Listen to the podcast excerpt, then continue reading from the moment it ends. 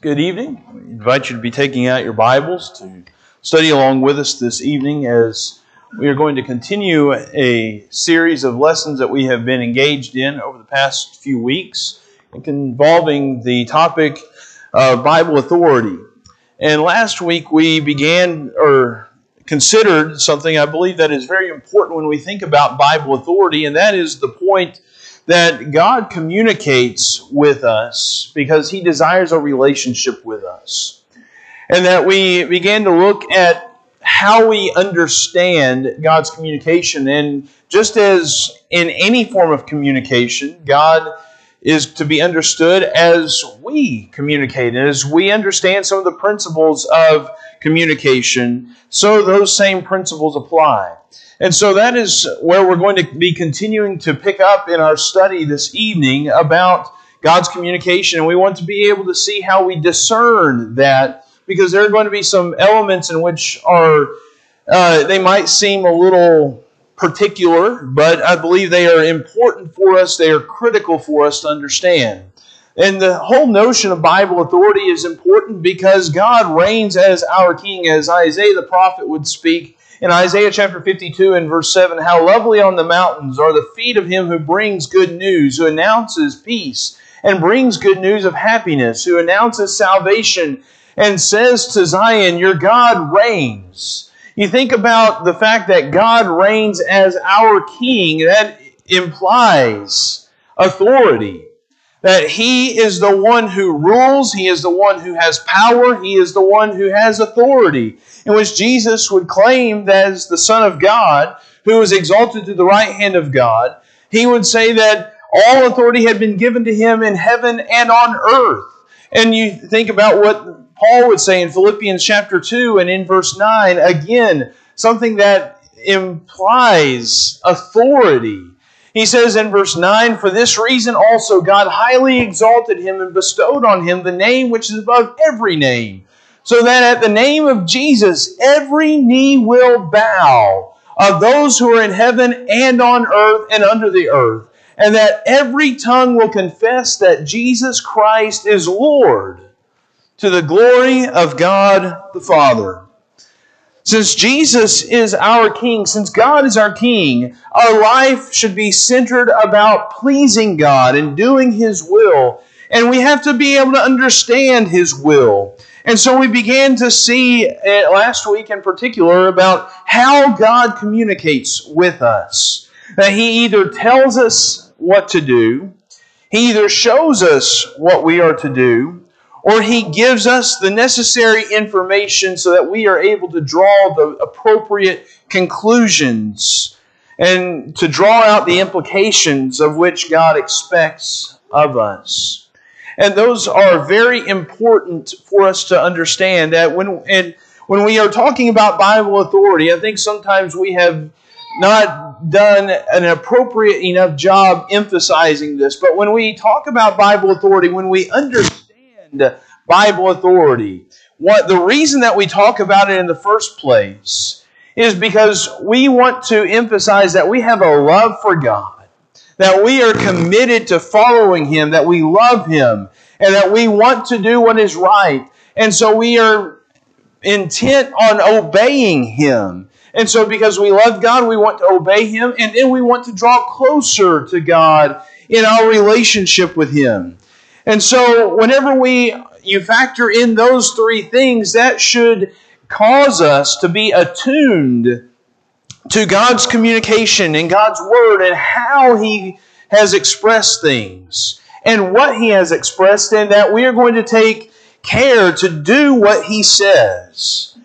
Being aware of how God communicates is going to help us discern what we believe, how we are to live, how we are to worship, and how the, the, the Lord's church is to accomplish the work of the Lord.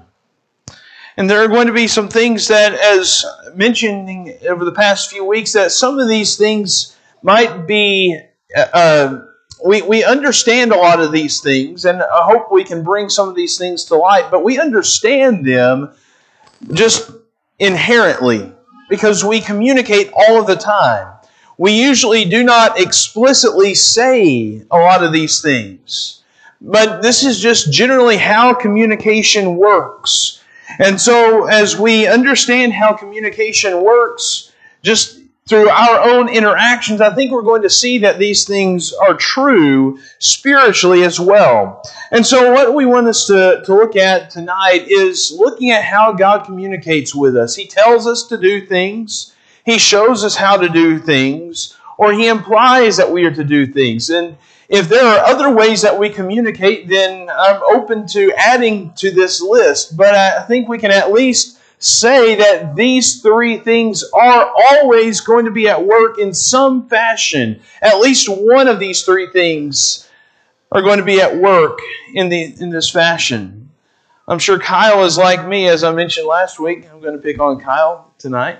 That Kyle is excited that whenever he can tell his boys to go out and mow the yard, he's going to tell them to go mow the yard. He's going to tell them and give them that expectation that you go do that. But he's probably first going to have to show them how to use that, that lawnmower. And then he's going to love the day whenever he can say, Boy, that, that grass sure is getting tall. And, you know, he's just going to expect, he's just going to let that hang for a minute and let his boys say, Oh, we need to go mow the yard. That's going to be the best day of your life, isn't it, Kyle? Maybe not, but it's going to be a pretty good day. We understand that's just how communication works. And so we see that this is something important for us to understand just implicitly, and as God has communicated to us.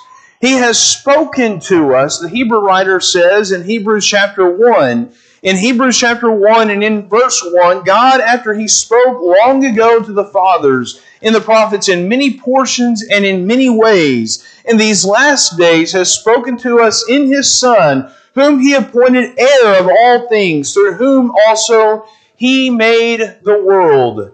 And you continue on in Hebrews chapter 4 and in verse Uh, verse 14 or verse 12 rather, for the word of God is living and active and sharper than any two-edged sword and piercing as far as the division of soul and spirit of both joints and marrow and able to judge the thoughts and intentions of the heart that God, as He is communicating to us, He is speaking to us through His Word. He speaks to us in the way, same way that we communicate with each other, through words. And so the same rules that would apply to our communication are going to also apply in how God communicates with us and how we begin to discern and understand these things. And so tonight we want us to look and, and just first of all look and understand that God's communication can be described in two very uh, two very different and distinct ways. One is where you have specific communication, where God might tell us to do something very explicitly, something very specifically. Another way that God might communicate with us is more in general terms in, in more general ways. We'll illustrate this with some things. I'm sure some of these things will be familiar with you, to you, that you will have heard some of these examples before. I hope that some of this is old old stuff that you're getting to be refamiliarized with. But in the Gospel of Mark, in Mark chapter 16, in Mark chapter 16, we see that Jesus tells his apostles to go into all the world. In verse in Mark chapter 16 and verse 15, to go into all the world. He doesn't tell his apostles how they have to go. He doesn't specifically name that they are to go by boat or by train or by plane. They didn't have those things, or automobile back then, but he, he did not specify the way that they were to go. And so he did not limit any of the way that they might be able to distribute the gospel throughout the world. He spoke in very general terms, which would allow us to travel by walking or going by boat, train, plane, or automobile. That's a, a funny movie from back in the 80s, I think. But you can also see that now, especially today in today's world, that you can also utilize other tools and mechanisms that can help distribute the gospel without even having to leave your home or your office. That you can use FaceTime or Skype or Zoom or any of those kinds of things that might help share the gospel. And all of those things are to be utilized in an effective way because, and they're all allowed because Jesus just told us to go. He did not tell us how we were to go. Another example is in the book of Genesis, in Genesis chapter 6. In Genesis chapter 6, and in verse 14, as God was intent on destroying the world with flood waters, he told Noah to build an ark. In Genesis chapter 6 and in verse 14, he said, Make for yourself an ark of gopher wood. You shall make the ark with rooms and shall cover it inside and out with pitch. And this is an interesting example because while God told Noah to build an ark, in one sense, that's a, a fairly general statement. God specifies how he was to go about building that ark. It was to be an ark made of gopher wood. He went through some of the size and the dimensions of the ark. In verse 14, make for yourself an ark of gopher wood. You shall make the ark with rooms and shall cover it inside and out with pitch. This is how you shall make it. The length of the ark, 300 cubits. Its breadth, 50 cubits, and its height 30 cubits. You shall make a window for the ark, and finish it to a cubit from the top, and set the door of the ark in the side of it. You shall make it with lower, second, and third decks. And so God gets specific on the instructions of the ark, doesn't he? Of what the dimensions and the details of the ark and how it was to be built. And yet, in one sense, there's still some general things that you can see that God does not mention here. You know, Noah was going to have to be able to use some kind of tool, wasn't he? Something probably like a hammer, some kind of scaffolding or something so that he could get up, some, something like a ladder, maybe. God didn't mention any of those things here. And so, even whenever God is specific about some things, He was also general enough in that any tool that could assist in the building of the ark in the correct way was allowable. And so I think you can qualify that as general communication as well, or general authority. And the thing about general communication and general commands, they must be obeyed. They must be kept. But the means by which they are accomplished are not specific to the command itself. That there are liberties that we have that help us fulfill the commands such as meeting on the Lord's Day. Meeting on the Lord's Day is a command that we see in the New Testament, or it's something that we have authority from in the New Testament because we see by example that the early Christians, the early church, they met on the Lord's Day, the first day of the week.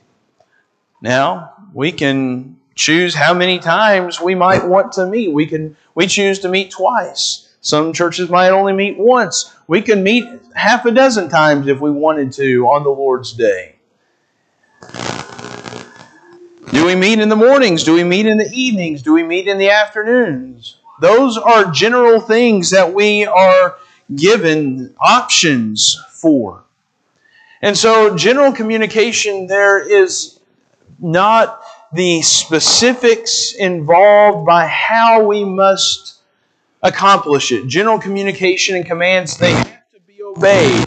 But the means by which they are accomplished are not specifically given. I'm going to go back just to this mic, if you will. Thanks, Josh.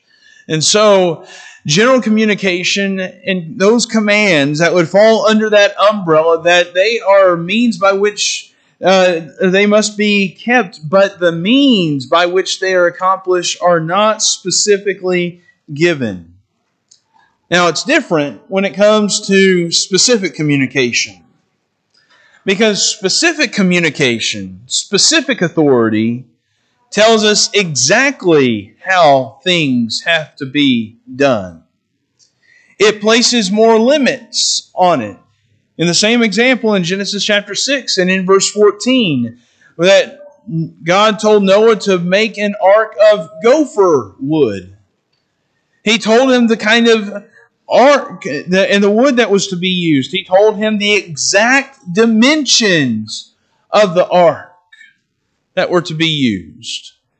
And so God told Noah how he expected that ark to be built, and it limited the kind of wood and the kind of other dimensions or the other kinds of shapes of that boat that Noah was to build. Another thing that I believe you can see is very specific in the pages of the New Testament in the book of Ephesians, in Ephesians chapter 5. In Ephesians chapter 5, in Ephesians chapter 5 and in verse 19, the Apostle Paul would write to the church at Ephesus telling them to speak to one another in psalms and hymns and spiritual songs, singing and making melody with your heart to the Lord. Nearly the same thing is stated in Colossians chapter 3 and in verse 16 in the book of Colossians. In Colossians chapter 3 and verse 16, Paul says, Let the word of Christ richly dwell within you with all wisdom, teaching and admonishing one another with psalms and hymns and spiritual songs, singing with thankfulness in your hearts to God. Now, you've probably engaged in a conversation with, with some of your denominational friends that where they might go to a church that uses instrumental music in their worship assembly. And maybe you maybe they find out that you're a member of the Church of Christ and they'll say, "Oh, you're that group that they don't use music in worship." And whenever I hear someone say that, I, I try to correct them gently and kindly, but I tell them, no, we do have music in worship. We just have a very specific kind of music in worship. That we have singing, we have vocal music, a cappella music, that is singing without the use of accompaniment. Because whenever I was in college, I started out, I didn't finish this track. I, I, switched gears, but I started out as a music major. And I was a trombone player. And I know I, I can have some trombone support back there from Jeremy. Uh, but I also had been in choir as well. And I chose to go with the instrumental route. But I had to decide if I was going to be an instrumental music major or a vocal music major. Because those are two distinct types of and forms of music that are recognized in colleges, in universities. And so, whenever Paul says in Ephesians chapter 5 and verse 19, and in Colossians chapter 3 and verse 16, that we are to sing with thankfulness in your hearts to God, he is specifying the kind of music that he expects Christians to have in their worship assembly. And that would exclude any other form of music. And that's something else that begins to be something that you have to consider. That there is a law of exclusion when we are talking about things that are explicit, when we are talking about things that are very specific. We are excluding everything else. And this is something, this is a principle and don't don't think Sean's making this up. This is something that we all understand. Just in, our everyday life, and we'll illustrate that here in just a moment. But in Black's Law Dictionary, there's a Latin phrase that I'm not going to try to pronounce tonight, but it means the inclusion of one is the exclusion of another. That's what that phrase means. The inclusion of one is the exclusion of another. The certain designation of one person is an absolute exclusion of all others. Now, this is in a law dictionary. And we can illustrate why that is in a law dictionary. Let's, I hope, Joe, I'm going to pick on you. If Joe has a will, he is designating every family member that he wants to have an inheritance, to receive that inheritance. He doesn't have to list everyone who is not going to receive that inheritance. He doesn't have to say, Sean Cavender is not in this will. He doesn't have to do that. He doesn't have to. Because a will specifies those who receive the inheritance, not the ones who are not to receive it. And so the law of exclusion is at play here. The inclusion of Timothy and Sarah I'm assuming you're going to be good to your kids and leave them, but eh, that's up to you. So, but the when you name them, that excludes anyone else. A deed to a property specifies the property that is owned. It does not list all the property that one does not own. It designates the owners not everyone who does not own the property. Again, you see the law of exclusion is at play. Or maybe you go to the doctor and you get a prescription for a medicine, and that medicine specifies the medication that you are to receive. It doesn't list all the other medications that you are not to receive. Because the inclusion of one is excluding everything else. We understand it in all of those other facets of life. And yet, when it comes to the Bible, especially with the instrumental music question, what do people say? Well, it doesn't say you can't use it. Guess what? God didn't have to, to specifically say no, you thou shalt not use instruments of music in worship because he specified the kind of music that he wanted whenever he told us to sing. In the book of Hebrews, in Hebrews chapter 7, in our reading tonight, in Hebrews chapter 7, and in verse 12, the Hebrew writer is making an argument about Jesus as being our high priest, a priest after the order of Melchizedek. And he says in verse 12, For when the priesthood is changed, of necessity there takes place a change of law also. For the one concerning whom these things are spoken belongs to another tribe, from which no one has officiated at the altar. And so the Hebrew writer's point about Jesus that he is our high priest that there would be something here at play that Jesus he came from a different tribe. The old law they it specified that the only ones who were to serve at the altar and serve as priests were to be people from the tribe of Levi. But he says in verse 14, For it is evident that our Lord was descended from Judah, a tribe with reference to which Moses spoke nothing concerning priests. The law of exclusion was at play. Whenever Moses specified that priests were to come from the tribe of Levi, it excluded all of the other 11 tribes. He did not have to go and specifically state, well, people from the tribe of Judah cannot serve as priests, or people from the tribe of Asher cannot serve as priests. He didn't have to do that. Because whenever he ex- specifically and explicitly named the tribe of Levi, the law of exclusion was applied. Judah and only the tribe of Judah was permitted to do the work of priest. And that, of course, brings us to another important point in our discussion, and that is silence from God.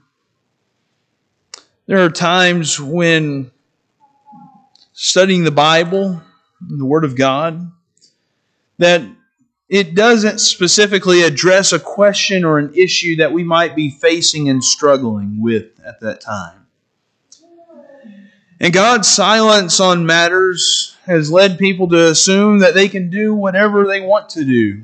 Take, for instance, the fact that whenever people talk to you about instrumental music, they say, well, God didn't say we can't do it, so therefore we must be able to do it. That's usually how the logic goes. Or maybe people will say, well, the Bible doesn't say fellowship halls are wrong, so we can have a fellowship hall. But when God has specified something that He wants to be done or things that are contrary to His will, whenever He explicitly names those things. Silence is not permission. It's not permissive at that point. In Ephesians 5 and verse 19 and Colossians 3 and verse 16, God specified singing to the exclusion of everything else and therefore adding instruments of music that would inherently change the nature of that law. It begins to be sinful. Therefore, we have to recognize the question of silence. The question of silence, it doesn't come up in matters of God's specific commands. The issue of silence comes up in matters pertaining to God's general communication. Like, could Noah use a hammer or not? Could Noah use scaffolding or not? God didn't say anything about it. So is it therefore allowable or not? That's what we have to determine. There may be things that we have or do that the Bible is silent about. But things that are perfectly legitimate and authorized. God's silence, I would suggest, is silence. It is when God has not spoken about something in a specific way to address whatever situation we might be dealing with. Silence in and of itself does not grant permission, but silence in and of itself does not restrict necessarily either. Silence does not prohibit when God has given general authority and has not specified something that he wants to be done. That's critical. I want you to hear that again. Silence does not prohibit. It doesn't mean that something is sinful. When God has given us general authority and that He has not specified something He wants to be done, let's talk about that a little bit more this evening. There are things that we see in the Bible or, or, things that we do today that we do not read about in the Bible, church buildings, for instance. In fact, many times you see in the New Testament that churches met in homes. Other times they met in single rooms. You have the upper room that disciples would meet in and worship in and observe the Lord's Supper in. These examples do not restrict us to only meeting in homes or meeting on the second story of a church uh, of a building. Or a baptistry. In the Bible, you, as far as I'm aware, you can only read of people being baptized in outdoor pools of water or in natural bodies of water, a river, a stream, or some kind of pond. But the only binding elements of baptism that I see that are essential would be water and the amount of it, that it has to be enough for an immersion. The same could be said about songbooks or communion trays and cups for the Lord's Supper or a pitch pipe or using the slideshow for our songs. We don't find anything specific about those elements in the Bible. But I would argue and contend that all of those things are authority. we have authority for all of those things because they help us and they aid us in our worship. They do not alter or change the command. God has given us liberty here to fulfill those things in which He has told us to worship on the first day of the week, for instance, that He has given that expectation and that He has shown us time and time again through examples that He expects us to worship on the first day of the week. He expects Christians to assemble, as we might see in Hebrews chapter 10. In Hebrews chapter 10 and in verse 25, the Hebrew writer says there on that occasion that we are to not forsake our own assembling together, as is the habit of some, but encouraging one another, and all the more as you see the day drawing near. He tells us that we are to assemble together. He expects us to assemble together. A church building helps us in fulfilling that expectation that God has for His people. Or a baptistry it helps us fulfill the command to baptize. In the book of Acts, in Acts chapter 2, when Peter told the people to repent and be baptized, that is a command that we have been given that we are expected to obey if we are going to receive the forgiveness of our sins. Well, how do we do that? Where do we go? Those are questions that might come up that we have. I've heard of people being baptized in a hospital uh, uh, bathtub. Or I've heard of people going out as they were fishing, they started talking about the Bible and the need to obey the gospel, and so they were bat- they baptized them right there in the river or the pond that they were at or the lake. But then we also have a building in which we have a baptistry that allows us to immerse a person who believes and confess Jesus as the Christ and as the Son of God. Baptistry is authorized, or pitch pipes that might help aid our singing, that we are able to start on the same key and on the same note that the song is written in. They don't accompany our singing, but they help aid us in our singing so that we are able to all start at the same time and on the same note correctly. And so, even though God's, God is silent about these things, none of them change or alter the command. They do not change or alter the command. And if God's silence is ever used to change or alter what He has told us. And we are abusing God's word and we are acting without authority. Fellowship halls, for instance. Fellowship halls. Yes, God is silent about the use of a building that would be termed as a fellowship hall. But God has specifically given the church and assigned the church its work, and that church and the work of the church is spiritual in nature, not social and recreational.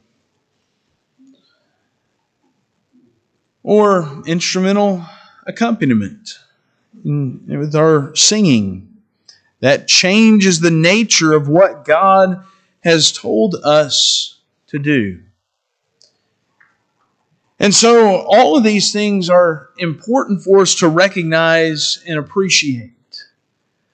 That silence is silence. And when God is silent about something, that He has not specified the way in which it is to be fulfilled. That there might be some room, some liberty that we have to use judgment about do we meet in a building? Do we rent? Do we own? Do we buy? Do we have land? Do we have other things to help take care of those facilities? All those things would therefore be authorized and acceptable because they help help us they don't change or alter the command. Now, next week, just to give you a little bit of a preview, next week we are going to consider more about the issue of God's silence and the law of what I would call, in term, the law of expediency. That is the law of liberties that we have. Because expediencies, they are going to help us in knowing how we are to fulfill God's commands, helping us discern the use of liberties and aids, or what sometimes people may go beyond and change God's Word. What I want us to recognize this evening is that God has communicated to us in a very clear way. He has communicated to us His will and His desire. And He has specified some things. He has given us some general commands and examples that we are to follow. And we have to be able to discern those things. Just as whenever we might have a conversation about something, we have to be able to discern our own communication. And God's Word has been clearly written down for us so that we may come to understand what is written therein. And God has specified many of the things that He wants us to do, and we must recognize His authority. One of the things that he has specified is that we need to, if we are going to receive the forgiveness of our sins, we have to come to him in baptism. In Acts chapter 10, in Acts the 10th chapter, as Peter was preaching to Cornelius and his household, he told him, as he was coming to the end of that sermon, he said in verse 47 Surely no one can refuse the water for these to be baptized, to have received the Holy Spirit, just as we did, can he? And he ordered them to be baptized in the name of Jesus Christ. And they asked him to stay on for a few days. We see that God specifically mentions here through Peter in his preaching that baptism is a part of the gospel. And that is baptism in water. We must be baptized in water for the forgiveness of our sins. If you have never come to Christ to have obeyed the gospel, we would encourage you to do that. To come to Him. Be obedient to His command. Because our God reigns as king. He is our master, and we must recognize his authority and his will for us as a church and as individuals. Tonight, if you have become a Christian but you've not been living faithfully, we want you to come back to him tonight before it's eternally too late. We would encourage you to repent and pray for forgiveness. If we can help you in some way tonight, would you come as we stand and as we sing?